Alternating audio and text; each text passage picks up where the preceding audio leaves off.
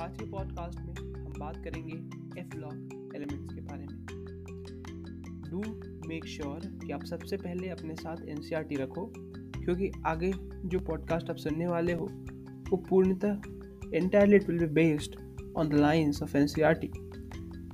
F block elements JEE mains point of view से बहुत important है। एडवांस के सिलेबस में एफ ब्लॉक नहीं आता, लेकिन मेंस के लिए बहुत इंपॉर्टेंट हो जाता है। So make sure you have N C E R T, and once you are done with the podcast, then you may check out the notes provided in the description of this podcast. Enjoy to learn chemistry with Abhi.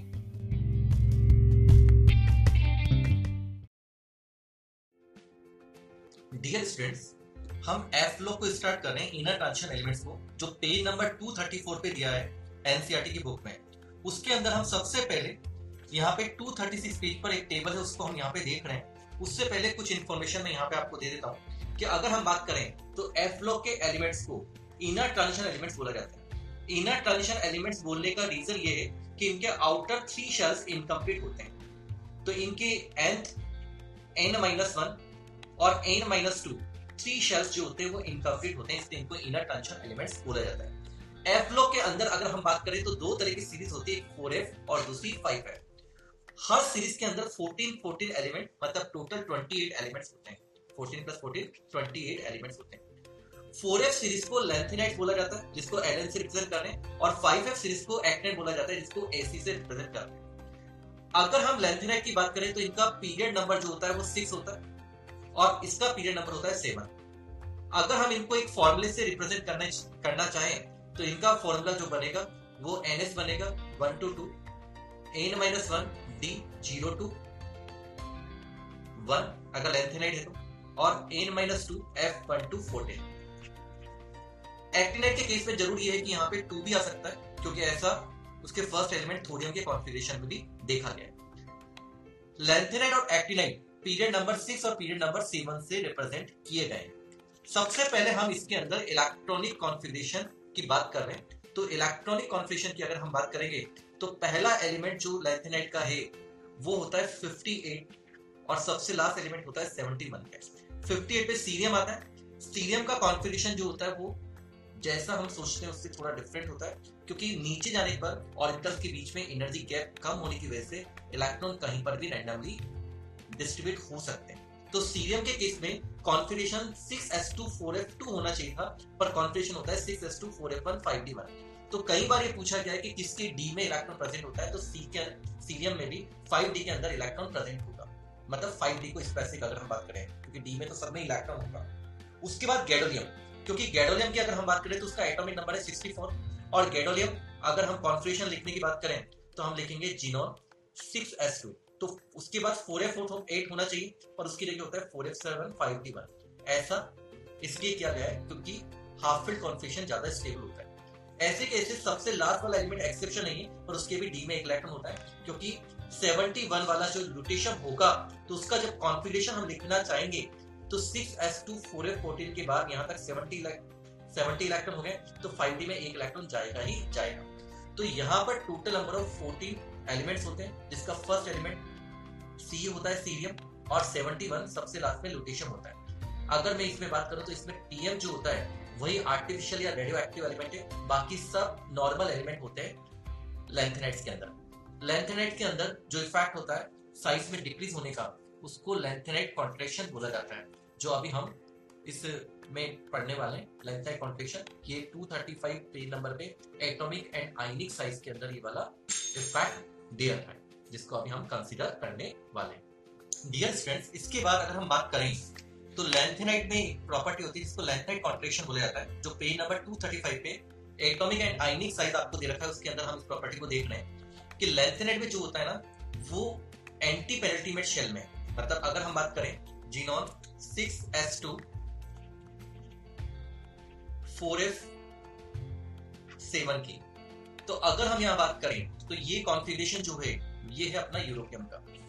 तो अगर मैं lanthanides की बात करूं तो lanthanides में last electron किसके अंदर प्रेजेंट है, फोर एफ के अंदर, और फोर एफ है एंटी पेनेल्टीमेट शेल का सबशेल। तो फोर एफ की जो शेल्डिंग होती है ना वो बहुत पुअर होती है, क्योंकि F जो होता है वो बहुत ज्यादा डिफ्यूज होता है। तो बाकी सब पीरियड में लेफ्टवर्ड जाने पे जेड फैक्टिव बढ़ता है, पर यहाँ पे उनके कंपेरेटिवली बहुत ही ज्यादा बढ़ता है, जिसकी वजह से बाकी सब पीरियड में लेफ्ट राइट जाने पे साइज डिक्रीज होता है, पर यहाँ पे कॉन्ट्रैक्ट हो जाता है, ऐसा लगता है साइज सिकुड़ गया है। This contraction is known as lanthanide contraction. ये कॉन्ट्रैक्शन कहलाता है लैंथेनाइड कॉन्ट्रैक्शन। इसकी वजह से क्या होता है कि अगर हम बात करें लैंथेनाइड सीरीज में, तो लैंथेनाइड सीरीज में ये कुछ एलिमेंट्स मैंने यहाँ पे लिए, तो यहाँ पे लेफ्ट राइट जाने पे इनका एटॉमिक साइज डिक्रीज होता है, ग्रेजुअली डिक्रीज होता है, पर यहाँ पर एक जगह साइज बढ़ता भी है, वो है यूरोपियम। तो लैंथेनाइड सीरीज में सबसे बड़ा साइज जो माना जाता है मैट्रिक साइज, वो यूरोपियम का होता है। उसके बाद लेफ्ट राइट जाने पे डिक्रीज होता जाता है। तो यूरोपियम का ज्यादा होने का रीजन ये है कि यूरोपियम का कॉन्फेक्शन होता है स्टेबल, और जो भी स्टेबल कॉन्फेक्शन होगा वो मेटलिक बॉन्ड जो बनाएगा वो वीक बनाएगा। अब जब मेटलिक बॉन्ड वीक बनेगा तो उनके बीच में अट्रैक्शन कम होगा, तो डिस्टेंस ज्यादा होगी, इसकी वजह से उस डिस्टेंस का हाफ भी ज्यादा निकलेगा। तो लैंथेनाइड सीरीज में आपसे कोई नॉर्मली पूछे लेफ्ट राइट जाने पे, तो आप बोलेंगे साइज डिक्रीज होगा। पर अगर कभी मेटलिक साइज का ऑर्डर हो जाता है, एलिमेंट के बीच में मेटलिक साइज पूछा जाता है और उसमें यूरोपियम ज्यादा वाला ऑप्शन भी है, तो आपको उसको पिक करना पड़ेगा, नहीं तो लेफ्ट राइट जाने पे वैसे ग्रेजुअली डिक्रीज होगा। अगर हम आयनिक साइज की बात करें तो लैंथेनाइड का common oxidation state plus three होता है। तो प्लस थ्री ऑक्सीडेशन स्टेट में इसका आयनिक साइज बिना किसी एक्सेप्शन के लेफ्ट टू राइट जाने पर डिक्रीज होता है, उसमें कोई एक्सेप्शन प्रेजेंट नहीं होता है। मतलब सी प्लस सी सबसे बड़ा होगा, फिर पी आर प्लस सी, फिर एनडी प्लस सी, फिर पीएम प्लस सी, फिर एसएम प्लस सी, फिर ईयू प्लस सी। मतलब इन सब में ईयू प्लस सी छोटा होगा। ये आयनिक साइज की बात कर रहे हैं हम। एटॉमिक साइज में जरूर ये है कि ईयू बड़ा हो जाता है। अगर कभी ईयू गिवन हो, इतने सारे एलिमेंट हैं, तो ईयू को हमें लार्जेस्ट बताना है। ये आपको पेज नंबर दो सौ छत्तीस पे जो अभी हमने टेबल देखी थी आठ पॉइंट नौ, उसके अंदर रेडियाई पिकोमीटर में जो दे रखी है उसके अंदर आपको गिवन है ये बात। और आयनिक साइज बिना किसी एक्सेप्शन के लेफ्ट राइट जाने पे डिक्रीज होता है। अगर हम एटॉमिक आयनिक साइज में बात करें तो लैंथेनाइड कॉन्ट्रैक्शन के इफेक्ट आपने डी ब्लॉक में देखा है कि फोर डी और फाइव डी सीरीज का साइज नियर अबाउट क्या हो जाता है, सिमिलर। जैसे जर्कोनियम और हाफनियम का साइज नियर अबाउट सिमिलर था, वो यहाँ पर गिवन भी है आपको कि जर्कोनियम और हाफनियम का साइज में वन पिकोमीटर का डिफरेंस है, मतलब लगभग आइडेंटिकल या सेम साइज की वो बात कर रहा है। और फोर डी और फाइव डी सीरीज के साइज का सिमिलर होना effect of the lanthanide contraction कहलाता है कि जर्कोनियम से हाफनियम में एक शेल बड़ा, पर लैंथेनाइड कॉन्ट्रैक्शन की वजह से साइज में उतने ही की ही कमी हो गई, तो साइज लगभग नियर अबाउट सिमिलर हो जाएगा। इसके बाद अगर हम बात करें तो अब इसके अंदर हम ऑक्सीडेशन स्टेट को देखने वाले हैं, जो इसके बाद आठ पॉइंट पाँच पॉइंट तीन पे दिया हुआ है। डियर स्टूडेंट्स, इसके बाद आपको यहाँ पर पेज नंबर दो सौ पैंतीस पर आठ पॉइंट पाँच पॉइंट तीन में ऑक्सीडेशन स्टेट्स दे रखा है एनसीईआरटी बुक में। तो ये इसके ऊपर कई बार क्वेश्चंस बने कहीं कॉम्पिटिटिव एग्जाम में, तो ये पूरा पैराग्राफ हमें समझने के लिए बहुत ज्यादा इंपॉर्टेंट है। इसमें हमें ये समझना है कि लैंथेनाइड जो होते हैं वो वेरिएबल ऑक्सीडेशन स्टेट शो करते हैं, पर इनमें मोस्ट कॉमन ऑक्सीडेशन स्टेट जो होती है वो प्लस थ्री होती है। मतलब लैंथेनाइड का कॉमन ऑक्सीडेशन स्टेट क्या होता है, जो सभी एलिमेंट एग्जिबिट करने की कोशिश करते हैं, वो होता है प्लस थ्री। अगर हम सीरियम की बात करें तो सीरियम का एटॉमिक नंबर है अट्ठावन, अट्ठावन का कॉन्फिगरेशन होगा six S two, four F one, five D one. ये हमें पता है एक्सेप्शन होता है इलेक्ट्रॉन कॉन्सेंट का, जिसमें फोर एफ से इलेक्ट्रॉन फाइव डी में शिफ्ट हो जाता है। तो सीरियम का अगर मैं प्लस फोर ऑक्सीडेशन स्टेट का कोई कंपाउंड लूं तो उसका नोबल गैस कॉन्फिगरेशन होगा, और नोबल गैस कॉन्फिगरेशन ज्यादा स्टेबल होता है। तो सीरियम जो होता है वो plus four oxidation state exhibit कर सकता है। पर अगर हम C plus four plus three के एसआरपी के वैल्यू की बात करें तो वो होता है plus one point seven four, और ये एसआरपी का प्लस वैल्यू ये सजेस्ट करता है कि सी का प्लस थ्री ज्यादा स्टेबल है प्लस फोर के कंपेरिजन में। तो C प्लस फोर की टेंडेंसी C प्लस थ्री में जाने की होगी। प्लस फोर से प्लस थ्री में जाना होता है रिडक्शन, और रिडक्शन जिसका होता है वो स्ट्रॉन्ग ऑक्सीडाइजिंग एजेंट की तरह वर्क करता है। पर प्लस फोर से प्लस थ्री में जब ये जाता है तो ये रिएक्शन बहुत ही स्लो होती है। तो इसको अच्छे से एनालिसिस कर सकते हैं इस रिएक्शन को, इसलिए C plus four is a good analytical agent होता है, और ये स्ट्रॉन्ग ऑक्सीडेंट की तरह वर्क करता है। अगर हम और की बात करें कि और कौन कौन प्लस फोर एक्टिवेट कर सकते हैं, क्योंकि प्लस थ्री तो इसका कॉमन है, वो तो सभी को शो करना है। तो इसमें एक बहुत इंपॉर्टेंट वाली बात है कि पी आर, एन डी और टीपी और डीवाई, नियोडाइनियम, प्रोमेथियम, ये जो सारे एलिमेंट है, पी आर, एन डी हो गया, टीबी हो गया और डीवाई हो गया, ये plus four oxidation state activate करते हैं, पर ओनली ऑक्साइड्स में करते हैं। मतलब एम ओ टू टाइप के ऑक्साइड बनाएंगे, जिससे पी आर ओ टू बन जाएगा, एन डी ओ टू बन जाएगा, टी बी ओ टू बन जाएगा और डी वाई ओ टू बन जाएगा। मतलब ये plus four oxidation state show करते हैं पर अपनी ऑक्साइड की फॉर्म में करते हैं और दूसरे कंपाउंड में शो नहीं करते। अगर मैं यूरोपियम की बात करूं तो यूरोपियम का एटॉमिक नंबर है आपके सिक्सटी थ्री, जिसका कॉन्फिगरेशन है six S two four S seven. अगर मैं दो इलेक्ट्रॉन को हटा दूं तो ये हाफ फील्ड कॉन्फिगरेशन को अचीव कर लेगा। तो europium plus two oxidation state activate करता है, पर आपको पता है कि कॉमन ऑक्सीडेशन स्टेट तो प्लस थ्री है, तो ये प्लस टू से किसमें जाएगा, प्लस थ्री में जाएगा। प्लस टू से प्लस थ्री में जाना हो गया ऑक्सीडेशन, मतलब ये रिड्यूसिंग एजेंट की तरह वर्क करेगा। तो हम केवल एक बात कह सकते हैं कि लैंथेनाइड के अंदर कॉमन ऑक्सीडेशन स्टेट होती है प्लस थ्री, पर ये प्लस टू भी शो कर सकते हैं और प्लस फोर भी ऑक्सीडेशन स्टेट शो कर सकते हैं। एक्वा सॉल्यूशन में जो भी प्लस टू वाला होगा वो प्लस थ्री के अंदर जाएगा, मतलब चाहे वो आपके यू प्लस टू हो, चाहे एस एम प्लस टू हो, वो सारे के सारे स्ट्रॉन्ग रिड्यूसिंग एजेंट की तरह वर्क करेंगे। और अगर मैं प्लस फोर वाले की बात करूं, चाहे वो सी प्लस फोर हो या टीबी प्लस फोर हो, क्योंकि टीबी का कॉन्फिगरेशन होता है six S two four F nine, xenon आगे आ जाएगा। तो अगर ये भी प्लस फोर की बात करें तो प्लस फोर में इसका कॉन्फिगरेशन हो जाएगा xenon four F seven, half filled achieve करेगा। तो टीबी प्लस फोर जो होगा वो कॉमन प्लस थ्री में जाने की कोशिश करेगा, तो उसका होगा रिडक्शन और वो ऑक्सीडाइजिंग एजेंट की तरह वर्क करेगा। तो हम कॉमनली कह सकते हैं कि लैंथेनाइड में जितने भी प्लस टू वाले होते हैं वो रिड्यूसिंग एजेंट होते हैं और प्लस फोर वाले ऑक्सीडाइजिंग एजेंट की तरह बिहेव करेंगे।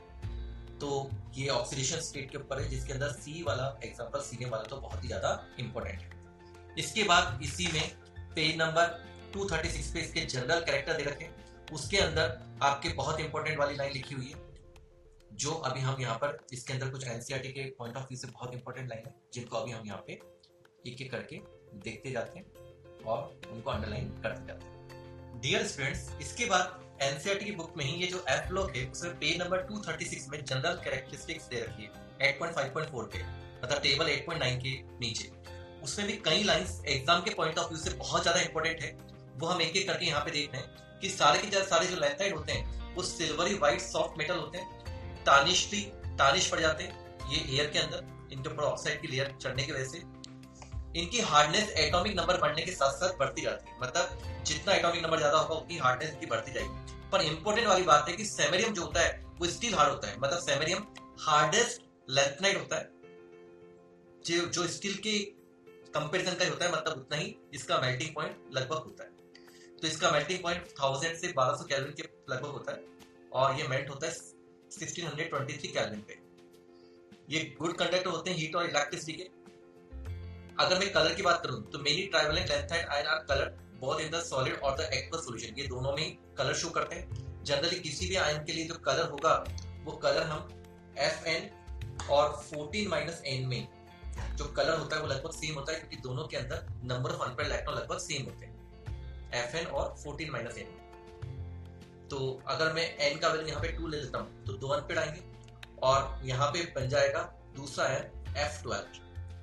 तो दोनों के अंदर अनपेयर्ड इलेक्ट्रॉन दो दो आ रहे हैं, तो जनरली उनका मैग्नेटिक मोमेंट और कलर दोनों लगभग सेम होते हैं। अगर हम बात करें तो वैसे तो हमें पता है कि गैडोलियम का एटॉमिक नंबर जो होता है वो सिक्सटी फोर होता है और उसके अंदर six S two four F seven five T one होते हैं। तो इस गैडोलियम के अंदर maximum number of unpaired electron जो होते हैं वो एट होते हैं। तो स्पिन मैग्नेटिक मोमेंट की अगर हम बात करेंगे लैंथेनाइड्स के अंदर तो वो सबसे ज्यादा स्पिन मैग्नेटिक मोमेंट या नंबर ऑफ अनपेयर्ड इलेक्ट्रॉन सबसे ज्यादा जो होते हैं वो गैडोलियम के अंदर होते हैं। पर अगर हम मैग्नेटिक मोमेंट की बात करें तो मैग्नेटिक मोमेंट जो होता है वो दो टाइप का होता है, स्पिन और एंगुलर, मतलब स्पिन मैग्नेटिक मोमेंट और एंगुलर मैग्नेटिक मोमेंट। तो उन दोनों का जो सम है वो सबसे ज्यादा एनडी के लिए आता है, जो यहाँ पर दे रखा है नियोडाइमिनियम के लिए सबसे ज्यादा, एनडी के लिए सबसे ज्यादा है। तो ये पैरामैग्नेटिस वाली बात नियोडाइमिनियम के लिए सबसे ज्यादा आता है। अगर स्पिन मैग्नेटिक मोमेंट होगा तो गैडोलियम के लिए सबसे ज्यादा है। अगर हम इनकी आईपी की बात करें तो इनका फर्स्ट आईपी जो होता है वो लगभग six hundred kilojoule per mole होता है और second IP twelve hundred kilojoule per mole होता है, जो कैल्शियम के कंपेरेबल होता है। तो हमें ध्यान रखना है कि आईपी टू की वैल्यू इसको कैल्शियम से कंपेरेबल बनाती है। तो कभी आ जाए कि लैंथेनाइड का आईपी टू किस एलिमेंट के लगभग सीखता है तो हमें कैल्शियम को पिक करना पड़ेगा। इसके बाद अगर हम आईपी की बात करें तो आईपी में हमने पढ़ा था डी ब्लॉक में भी कई तरह के फैक्टर है, हाफ फील्ड, फुली फील्ड और एक्सचेंज एनर्जी भी उसको कंसीडर करती है। तो ये सब फैक्टर जो होते हैं वो जनरली थर्ड आईपी के ऊपर डिपेंड करते हैं। जैसे मान लीजिए यहाँ पे मैंने six S two four S seven configuration लिखता है यूरोपियम के लिए, तो यहाँ तक तो ठीक है, इलेक्ट्रॉन एस से निकल रहा है वन या टू से, पर थर्ड इलेक्ट्रॉन कहाँ से निकल रहा है? फोर एस सेवन से। अब फोर एस सेवन की स्टेबिलिटी को अगर मैं किसी में फोर एस सिक्स से कंपेयर करता हूँ तो four S seven half filled इसलिए भी ज्यादा है, दूसरी बात इसमें एक्सचेंज एनर्जी भी ज्यादा होगी क्योंकि इसके नंबर ऑफ एक्सचेंज ज्यादा आएंगे पैरेलल स्पिन वाले, ठीक है, क्योंकि सेवन अनपेड इलेक्ट्रॉन हो गया उसमें सिक्स अनपेड इलेक्ट्रॉन हो गए एक निकल, तो नंबर ऑफ एक्सचेंज इसमें ज्यादा आएंगे। तो थर्ड आईपी की जो वैल्यू होती है वो कॉन्फिगरेशन की स्टेबिलिटी या एक्सचेंज एनर्जी के ऊपर डिपेंड करती है, तो ये भी आपको ध्यान रखना है यहाँ पे। तो इसके बाद low value of IP of lanthanum, gadolinium and lutetium यहाँ पे दे रखी, तो इन सब के अंदर लैंथेनम के अंदर या गैडोलियम या लुटेशियम के अंदर आपको पता है डी के अंदर इलेक्ट्रॉन होगा, तो अगर डी में से इलेक्ट्रॉन निकलेगा तो फाइव डी में वन इलेक्ट्रॉन है, तो ये इन दोनों के इलेक्ट्रॉन निकल जाएंगे, तो इनका थर्ड आईपी इन तीनों एलिमेंट के लिए लैंथेनम, गैडोलियम और लुटेशियम के लिए कम होने का रीजन इनके थर्ड इलेक्ट्रॉन का फोर एफ से निकलना नहीं होता, फाइव डी से निकलना होता है, तो कंपेरेबल इनकी थर्ड आईपी कम होती है। इसके बाद अगर हम रिएक्टिविटी की बात करें तो लैंथेनाइड मेटल है और मेटल जो होते हैं वो रिड्यूसिंग एजेंट होते हैं, तो अगर मैं इनकी रिएक्टिविटी की बात करूं तो इनके अर्लियर मेंबर जो होते हैं उनकी रिएक्टिविटी सिमिलर होती है कैल्शियम से, और आगे वाले जो एलिमेंट होंगे जिनका एटॉमिक नंबर ज्यादा होगी उनकी रिएक्टिविटी या एसआरपी रिजेंबल होगा एल्यूमिनियम के, तो ये आप यहाँ पे देख सकते हैं कि इनकी रिएक्टिविटी एल्यूमिनियम से मच हायर नहीं है, थोड़ा सा ही हायर होगा, तो इसके ऊपर भी कई बार क्वेश्चन बन चुका है कि लैंथेनाइड एल्यूमिनियम के कंपैरिजन में मच मोर रिएक्टिव होते हैं या स्लाइटली ज्यादा रिएक्टिव होते हैं, तो स्लाइटली ज्यादा रिएक्टिव ही होंगे, मच मोर रिएक्टिव नहीं होंगे, क्योंकि इनके जो हायर एटॉमिक नंबर वाले हैं उनका एसआरपी तो रिजेबल शो करता है एल्यूमिनियम से। ये page number two thirty six पे जो आपको जनरल कैरेक्टरिस्टिक दे रखी है लैंथेनाइड की, उसका ये आपको मेन मेन लाइन है जिनके ऊपर अक्सर क्वेश्चन बनता रहता है। डियर स्टूडेंट्स, अभी अभी हमने एसआरपी देखा था इनका कि इनकी रिएक्टिविटी कैल्शियम के रिजेंबल होती है, और जो एटॉमिक नंबर ज्यादा वाले एलिमेंट होते हैं वो वो एल्यूमिनियम से रिजेंबल प्रॉपर्टी शो करते हैं केमिकल रिएक्टिविटी में। इनका एसआरपी नेगेटिव में होता है जो माइनस टू पॉइंट टू से माइनस टू पॉइंट फोर की रेंज में होता है, ईयू इसका एक्सेप्शन है, उसका माइनस टू वोल्ट होता है, मतलब ये डी ब्लॉक के कंपेरिजन में अच्छे खासे रिएक्टिव या रिड्यूसिंग एजेंट होते हैं, उसके कंपेरिजन में ज्यादा होते हैं। अगर लैंथेनाइड की बात करें तो लैंथेनाइड का कॉमन ऑक्सीडेशन स्टेट जो होता है वो प्लस थ्री होता है, तो जब common oxidation state plus three है तो अगर लैंथेनाइड के किसी एलिमेंट के O टू से रिएक्शन कराएंगे तो L N two O three type के ऑक्साइड का फॉर्मेशन करेगा, और L N two O three type के ऑक्साइड में अगर मैंने पानी डाला तो ये एल एन ओ एच बनाएगा, मतलब हाइड्रोक्साइड का फॉर्मेशन करेगा। लेफ्ट में जाने में क्योंकि साइज डिक्रीज हो रहा है, मतलब सीरियम से लेके इधर हम गए प्लस थ्री के अंदर तो साइज यहाँ पर डिक्रीज हो रहा है, एल्यू तक साइज डिक्रीज हो रहा है, मतलब En बढ़ रहा है, मतलब नॉन मेटलिक कैरेक्टर बढ़ रहे हैं, नॉन मेटलिक कैरेक्टर बढ़ने पे एसपी कैरेक्टर बढ़ते हैं और बेसिक स्ट्रेंथ डिक्रीज होती है, तो सबसे अच्छा बेसिक हो जाएगा COH फुल साइज, और फिर उसके बाद रैपिडली इनका बेसिक स्ट्रेंथ जो होगा वो डिक्रीज हो जाएगा, तो सबसे अच्छा बेसिक हो जाएगा COH फुल साइज। यही ऑक्साइड में भी होता है, सबसे अच्छा ऑक्साइड जो बेसिक में होगा वो सी टू ओ थ्री होगा, मतलब बेसिक स्ट्रेंथ ऑक्साइड और हाइड्रोक्साइड की लेफ्ट राइट मूव करने पे डिक्रीज होती जाती है। अब अभी हमने हमने पकड़ा कि ये रिएक्टिव होते हैं और ये कैल्शियम या एल्यूमिनियम के कंपेरेबल होते हैं रिएक्टिविटी में, तो वो सब भी H प्लस को हाइड्रोजन में रिड्यूस कर सकते हैं। तो लैंथेनाइड की रिएक्शन अगर मैं वाटर से कराऊं तो वाटर से रिएक्शन करने पे ये L N O H whole side बनेगा और साथ में hydrogen gas will be liberate, मतलब ये H प्लस वन H को रिड्यूस करके जीरो ऑक्सीडेशन स्टेट में कन्वर्ट कर देंगे और हाइड्रोजन गैस प्रिपेयर हो जाएगी। ऐसे अगर मैं डाइल्यूट एसिड के साथ रिएक्शन करा दूं, मान लीजिए मैंने डाइल्यूट HCl के साथ रिएक्ट कराया तो common oxidation state plus three है, तो लैंथेनाइड का हैलाइड बन जाएगा प्लस थ्री वाला और hydrogen gas will be evaporate, hydrogen gas यहाँ पे लिबरेट हो जाएगी। तो इन रिएक्शंस को यहाँ पर एक सर्कल से यहाँ पे डिनोट कर रखा है जो फिगर एट पॉइंट सेवन में दिखा रखा है, तो वहां पे हेलोजन के साथ रिएक्शन है, तो हेलोजन के साथ भी जैसे सी एल टू के साथ रिएक्ट किया तो प्लस थ्री वाला क्लोराइड का फॉर्मेशन हो जाएगा। अगर ये नाइट्रोजन के साथ रिएक्ट किया तो नाइट्रोजन के साथ जनरली मेटल रिएक्ट करके नाइट्रेट बनाते हैं, तो लैंथेनाइड का common oxidation state plus three, nitride में एन के ऊपर माइनस थ्री, तो एल एन एन टाइप का नाइट्राइड का यहाँ पे फॉर्मेशन हो जाएगा और नाइट्राइड के हाइड्रोलिसिस से अमोनिया गैस भी प्रिपेयर हो सकती है। अगर मैं सल्फर के साथ रिएक्ट कराऊं तो सल्फर के साथ रिएक्ट करके L N two S three type के सल्फाइड का फॉर्मेशन कर देंगे। कार्बन के साथ रिएक्शन कराते हैं तो यहाँ पर जैसे दे रखा है डिफरेंट टाइप के कार्बेट बन सकते हैं जिनको L N three C, L N two C three और L N C two type से रिप्रेजेंट किया गया है। ये जो आप एलन कैरियर इंस्टीट्यूट की तरफ से एनसीईआरटी के की पॉइंट दे रखे हैं, उसके अंदर ये इंपॉर्टेंट बातें आपको यहाँ पे डिस्कस कर रहे हैं जो एफ ब्लॉक में लैंथेनाइड में हम यहाँ पे देख रहे हैं।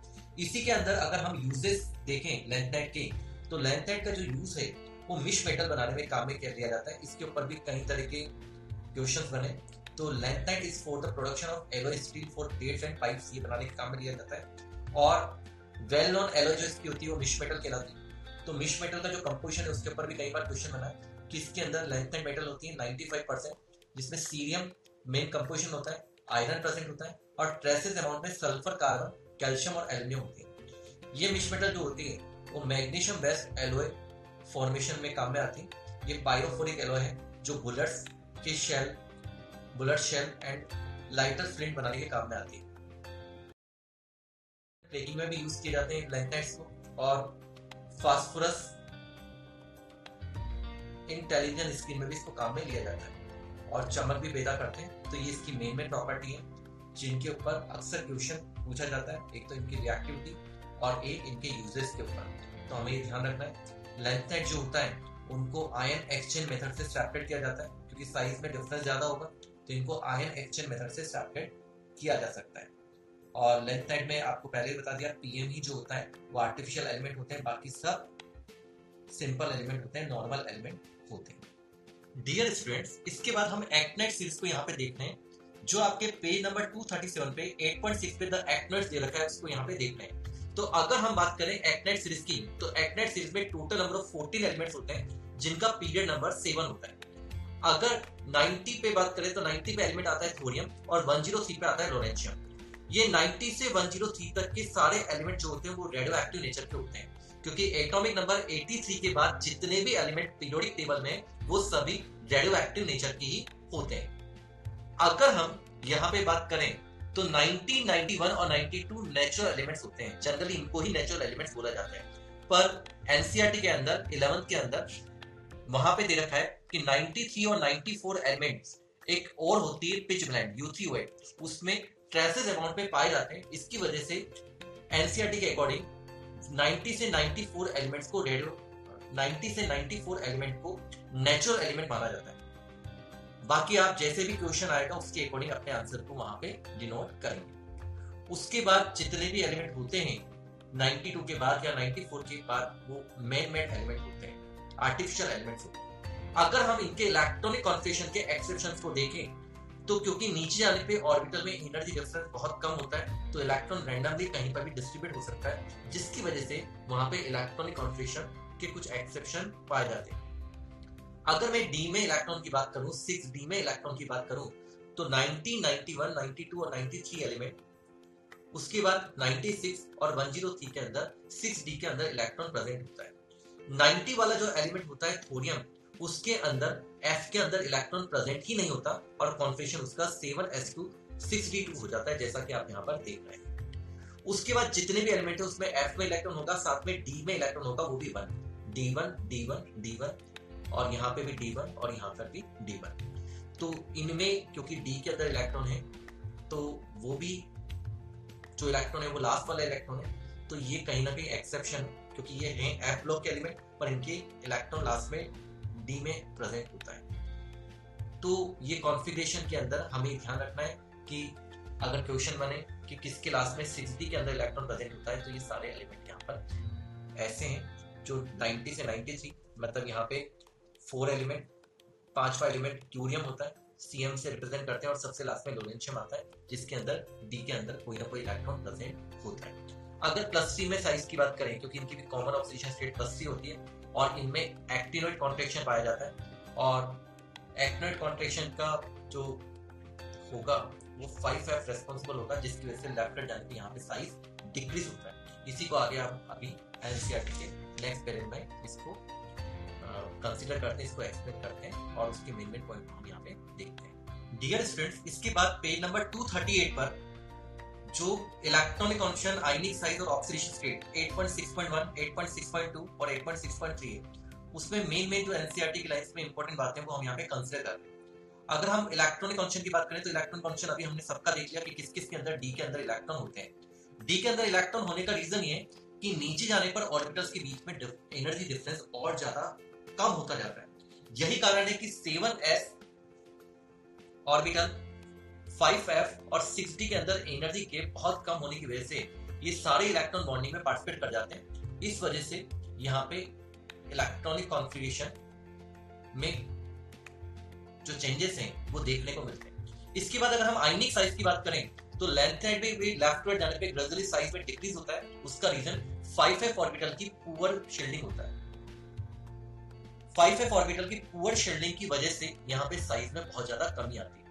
अगर मैं लैंथेनाइड और एक्टिनाइड कॉन्ट्रैक्शन को एक दूसरे को कंपेयर करें तो actinide contraction is more effective than lanthanide contraction. इसका रीजन फाइव एफ ऑर्बिटल का पुअर शील्डिंग होना है फोर एफ के कंपैरिजन में। देखिए यहाँ पे दो चीज है, लैंथेनाइड और एक्टिनाइड है। लैंथेनाइड सिक्स पीरियड में आते हैं, एक्टिनाइड सेवन पीरियड में आते हैं, तो ये तो मान के चलना है एक्टिनाइड का साइज लैंथेनाइड के कंपैरिजन में थोड़ा सा बड़ा होगा। पर अगर मैं बात करूं लैंथेनाइड और एक्टिनाइड की कॉन्ट्रैक्शन की तो हम ये देखेंगे कि लैंथेनाइड में एक एलिमेंट से दूसरे एलिमेंट पे जाने पे जितने साइज में कमी आएगी उससे कहीं ज्यादा कमी एक्टिनाइड में आती है। उसका रीजन ये है कि एक्टिनाइड में लास्ट इलेक्ट्रॉन फाइव एफ में जाता है जबकि लैंथेनाइड के अंदर फोर एफ में जाता है और फाइव एफ फोर एफ के कंपैरिजन में ज्यादा पुअर शील्डिंग शो करता है। इसकी वजह से जेड इफेक्टिव एक मेंबर से दूसरे मेंबर में एक्टिनाइड में ज्यादा बढ़ता है जिसकी वजह से साइज में ज्यादा कमी आती है। इसके बाद अगर हम ऑक्सीडेशन स्टेट की बात करें तो ऑक्सीडेशन स्टेट भी ये क्योंकि सेवन एस, सिक्स डी और फाइव एफ में एनर्जी डिफरेंस बहुत ज्यादा कम है, लगभग ये कंपेरेबल एनर्जी के हैं, तो ये ज्यादा वेरिएबल ऑक्सीडेशन स्टेट शो करते हैं as compare to lanthanide.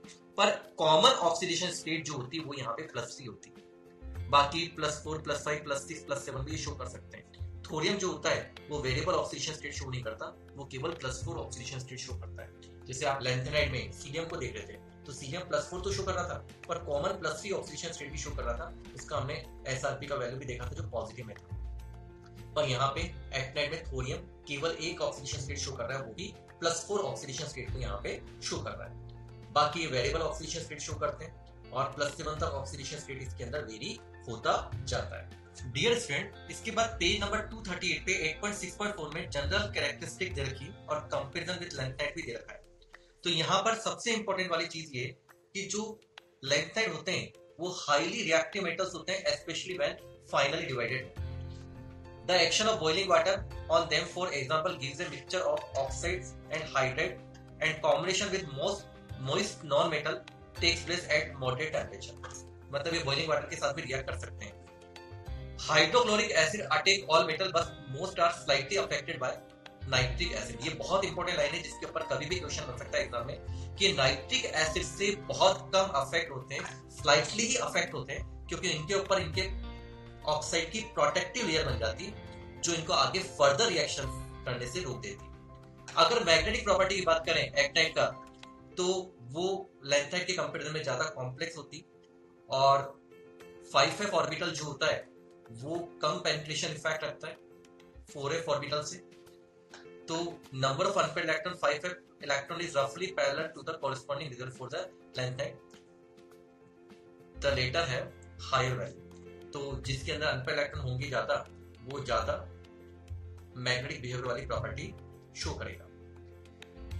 Actinide जो होता है उनकी उनका साइज क्योंकि स्लाइटली ज्यादा होता है या फोर एफ और फाइव एफ में फाइव एफ का पेनिट्रेशन इफेक्ट कम होता है, जैसे यहाँ पे दे भी रखा है फाइव एफ का पेनिट्रेशन इफेक्ट कम है तो उसकी वजह से फाइव एफ से इलेक्ट्रॉन निकलना ज्यादा आसान है। इसकी वजह से एक्टिनाइड का आयनेशन एनर्जी की वैल्यू कम होती है, ये भी यहाँ पे कंसीडर किया गया है। तो एक्टिनाइड की बहुत ज्यादा प्रॉपर्टी तो अभी तक डिस्कवर्ड नहीं है क्योंकि एक्टिनाइड्स जो होते हैं वो अधिकतर रेडियोएक्टिव नेचर के होते हैं।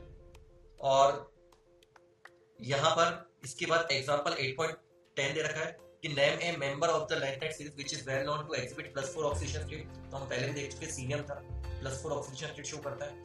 उसके बाद वो कह रहा है एट पॉइंट टेन जो इंटरेस्ट क्वेश्चन है कि actinide contraction is greater from element to element than lanthanide contraction by. तो एक्टिनॉइड जो है उसमें इलेक्ट्रॉन फाइव एफ में जाता है जिसका पुअर शील्डिंग इफेक्ट होता है फोर एफ के कंपैरिजन में, इसलिए actinide contraction is more effective than lanthanide contraction. इसके बाद टू थर्टी नाइन पर एट पॉइंट सेवन में some application of D and F block element दे रखी, तो उन प्रॉपर्टी को आपको देख लेना है क्योंकि एक बार एग्जाम में इसके ऊपर भी क्वेश्चन बन चुका है। तो उसमें यूजेस दे रखे हैं, पहले कि टीआईओ है तो उसको पिगमेंट इंडस्ट्री में यूज किया जाता है, एम एन ओ टू को ड्राई बैटरी सेल में यूज किया जाता है। फिर उसके बाद आपके इसके अंदर दे रखा है यूग के कॉइन से, तो वो कॉपर निकल एलोय को बोला जा, बोला जाता है। वी टू ओ फाइव का कई बार हमने देख लिया कि एस ओ टू से एस ओ थ्री में कन्वर्जन जो होता है वो V two O five catalyst की प्रेजेंस में होता है। उसके बाद जिगलर नाटा कैटलिस्ट भी दे रखा है जो पॉलीमरेशन के काम में आता है। T I C L four and A L C H three whole size को आपके क्वेश्चंस की फॉर्म में ए जी बी आर भी देता है कि फोटोग्राफी में इसको यूज करते हैं क्योंकि ये फोटो सेंसिटिव होता है। तो ये आपको डी एंड एफ ब्लॉक के जो की पॉइंट्स दे रखे हैं N C E R T के की पॉइंट वो एल एन के इंस्टीट्यूट की तरफ से आपको प्रोवाइड किए जा रहे हैं, जिससे आपके ये सी बी एस ई की लाइन्स को समझना थोड़ा ईजी हो जाएगा। Thank you.